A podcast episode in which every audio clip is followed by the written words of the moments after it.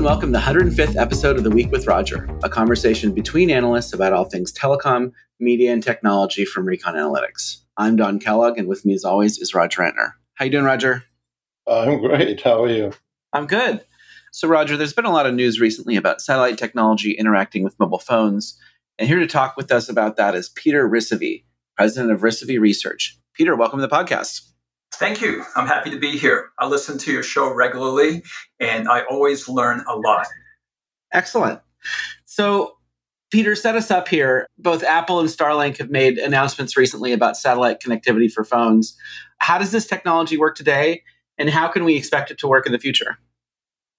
The significance of these announcements is that these are services that will allow, for the first time, 5G or mobile phones to communicate directly with satellites. In the past, you could connect with LEO satellites, low Earth orbiting satellites, but you needed specialized hardware. Yeah, so I think one of the big differences is like the existing devices all have like these stub antennas of various sizes, right, hanging out of out of the device and Apple is certainly not a company that would make an iPhone with with an appendix. So how are they doing it that they can integrate the antenna into the form factor of the phone and the phone just looks like every normal phone? Exactly. Well, it's actually a very difficult problem. As one person that I talked to recently about this, who's a specialist in this area, he said, Well, the investments have changed, the technology cha- has changed, and there are many, many more satellites, but what has not changed is the laws of physics. It is fundamentally an extremely difficult problem to get a signal from a handheld device into space doing it from a phone with an integrated antenna is extremely challenging. And even with the Apple solution, even though they've done uh, some magic inside the phone to make this possible, it still is a very slow connection. It still takes multiple minutes for a message to get out. The user has to hold the phone in a very specific way. The cannot be, or if there are any obstructions such as trees or whatever, it'll take a lot longer for the message to get out.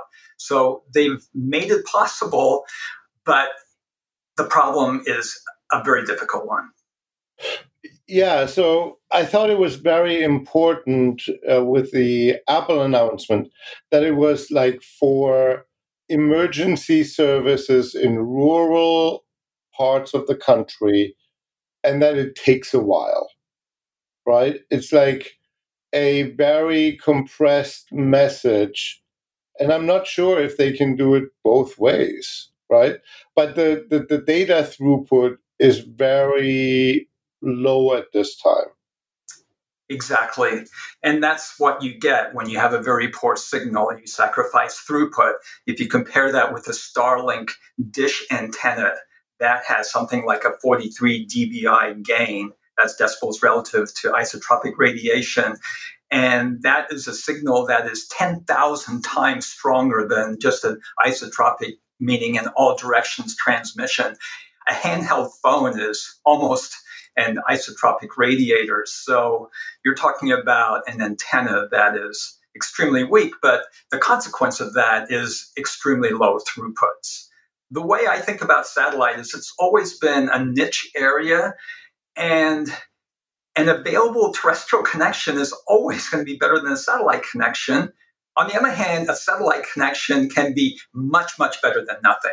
Yeah. So, what do you think when we switched to, to the T Mobile Starlink announcement? They were talking about like two to four megabits per sector, which may be a lot if you're the only one, but it may be nothing if you know 10 or 20 people in that sector and those sectors are huge are accessing it the same way. That's why i looked at like the starlink announcement more like a vision statement than a product announcement right? Exactly. As don likes to point out it, it needs a new satellite that hasn't been built yet on a new rocket that hasn't been launched yet with regular regulatory permissioning that hasn't been granted yet. That is correct. And the Starlink uh, Generation 2 satellite that will be used for this purpose, it has an antenna that's 269 square feet. And that's significantly bigger than the current generation of satellites. That larger antenna will allow it to receive that very weak signal from a handheld device we should also consider that there's another company in this area called AST Space Mobile that is a well-funded startup and it has deals with AT&T and other operators to offer the same service. The AST Space Mobile satellite in comparison to a Starlink satellite has an antenna size of 693 square feet. I mean, it's huge, right? So it should offer much better performance than the Starlink satellite. I think what we're going to see is an evolution of the technology but Roger, I'd like to go back to what you said emergency services only. What really is the market for that? I did see that Northern Sky Research said that there was a $60 billion opportunity in revenue over the next decade, and they projected 350 million subs by 2030. But do you think people just want emergency services or do they want a little more? Because some of the existing services, such as the Garmin InReach that uses the Iridium network, it's used primarily for emergencies, but people can still send text messages to their family and say, Oh, having a great time backpacking, everything is fine. Is just emergency services enough? And I don't really have a good sense of that, but I'm curious what your thoughts are. Well, I thought it was very indicative of, you know, that there were regulatory filings of GlobalStar that Apple pays them around $100 million, a little bit more. It's not something that's sustainable. Of course, people want to have universal connectivity, right? But universal connectivity in deserts, on mountaintops, and all of these things by definition are very there are not a lot of people, right? Rural America is rural because not a lot of people live there. Otherwise, it would be urban. The same way deserts are deserts because they're deserted. And that kind of limits the amount of money. Communications, especially wireless communication, thrives on population density. It's not a very successful thing Exactly. And I read that only 1% of people today are outside the coverage of a terrestrial network, or at least maybe in the United States. So that does make it a very small market. It makes it a very small market. I, I always look at it, it's it's one of those theoretical freedoms, right? And I always say this country is big about theoretical freedoms not not necessarily real freedoms. And here you have the freedom to call 911 in very few cases, and most of us will never be in the case where there is no coverage for it. And you know, people are always like, "Oh, how about Iridium? How do they do it?" Well, when you look at Iridium and the business case, right, the cost for operating the network is paid for by the Department of Defense because that's the network that they use for our military and special forces in really remote areas uh, around the globe where you know they can't use the normal terrestrial network because maybe the host country doesn't want them there. And so all with like iridium every commercial customer is upside right because the cost is taken care of.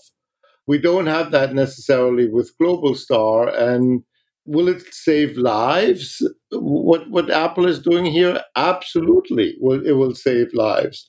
But it will also drive rescue services nuts because people have now and and cell phones have brought that have climbed up mountains and then they're at the top of the mountains and they can't get down and then they call for rescue right? Exactly. Well, actually, I'm, I'm one of those people that goes out into the wilderness. In fact, I'm going to be in the wilderness next week for five days. And I wouldn't mind having this service. One thing I'll say though about Apple is that they don't normally do anything until they really think it through on an end to end basis. And I've a couple of examples of that. Well, we probably point to many, but I was involved with touchscreen technology decades before it became really popular. And in fact, you could argue that was the original iPhone in 2007 that really brought touch technology to the masses. And that's because they integrated it with all other kinds of innovations. In this case, it's more than the iPhone 14 just communicating to a satellite. It's also ground services and people on the ground that receive these calls interact with the person and then know how to communicate with the local emergency services. So Apple is really developing this on an end to end basis. So maybe it's just an initial step as the satellites get better, as antennas within phones get better, and maybe you'll be able to have a little foldable antenna that only weighs a few ounces that you bring along on these trips, and maybe that improves the gain, and suddenly you can get better throughputs. So my bottom line on this is that it's a it is a small another small step for satellite communications for the masses, but it does seem like this technology will improve over time, and maybe there is eventually a big market for this. Well, I I hope so. And you know, with bigger antennas and bigger satellites, you have more capabilities because yeah, the physics haven't changed. And so it's it's interesting, you know, something has to give when it comes to physics. And here it is seems to be speed at this time. And with Starlink and AST, it will be antenna size that, that will give. But then that, that increases the cost of putting the antennas in space. We will we might have more space debris, right? The antennas might come down more quickly because it's a higher higher weight. Because the LEOs, the low Earth orbit antenna satellites, they all have a limited shelf life because they all burn up at one point in time. We should also mention that 3GPP in its standardization efforts has been addressing this area. And release 17 coming out this year with products like two years behind us, or I should say ahead of us, will result in standards-based solution. And 3GPP doesn't call it satellite; they call they call it non-terrestrial networks because it's support for not only satellites but also what are called high altitude platform systems, such as solar powered planes that can be up at 60,000 feet, say, and stay up there for a month at a time. The consequence of these standards is that I, that there will be better interoperability between systems. There'll be more seamless handoff from terrestrial to satellite systems. It means mainstream chip vendors will be supporting the technology. So I think it will assist with global economies of scale for this technology. And it's not just the US. Huawei in China just announced a phone that communicates with the Chinese satellite system. So it does seem like there is some kind of overall momentum in this direction, which I think ultimately will result in lower costs and more effective solutions. Awesome. I think that's a great place to stop it. Peter, thank you so much for your time. Yeah, thank you, Peter, for coming. You're welcome. Pleasure speaking with you.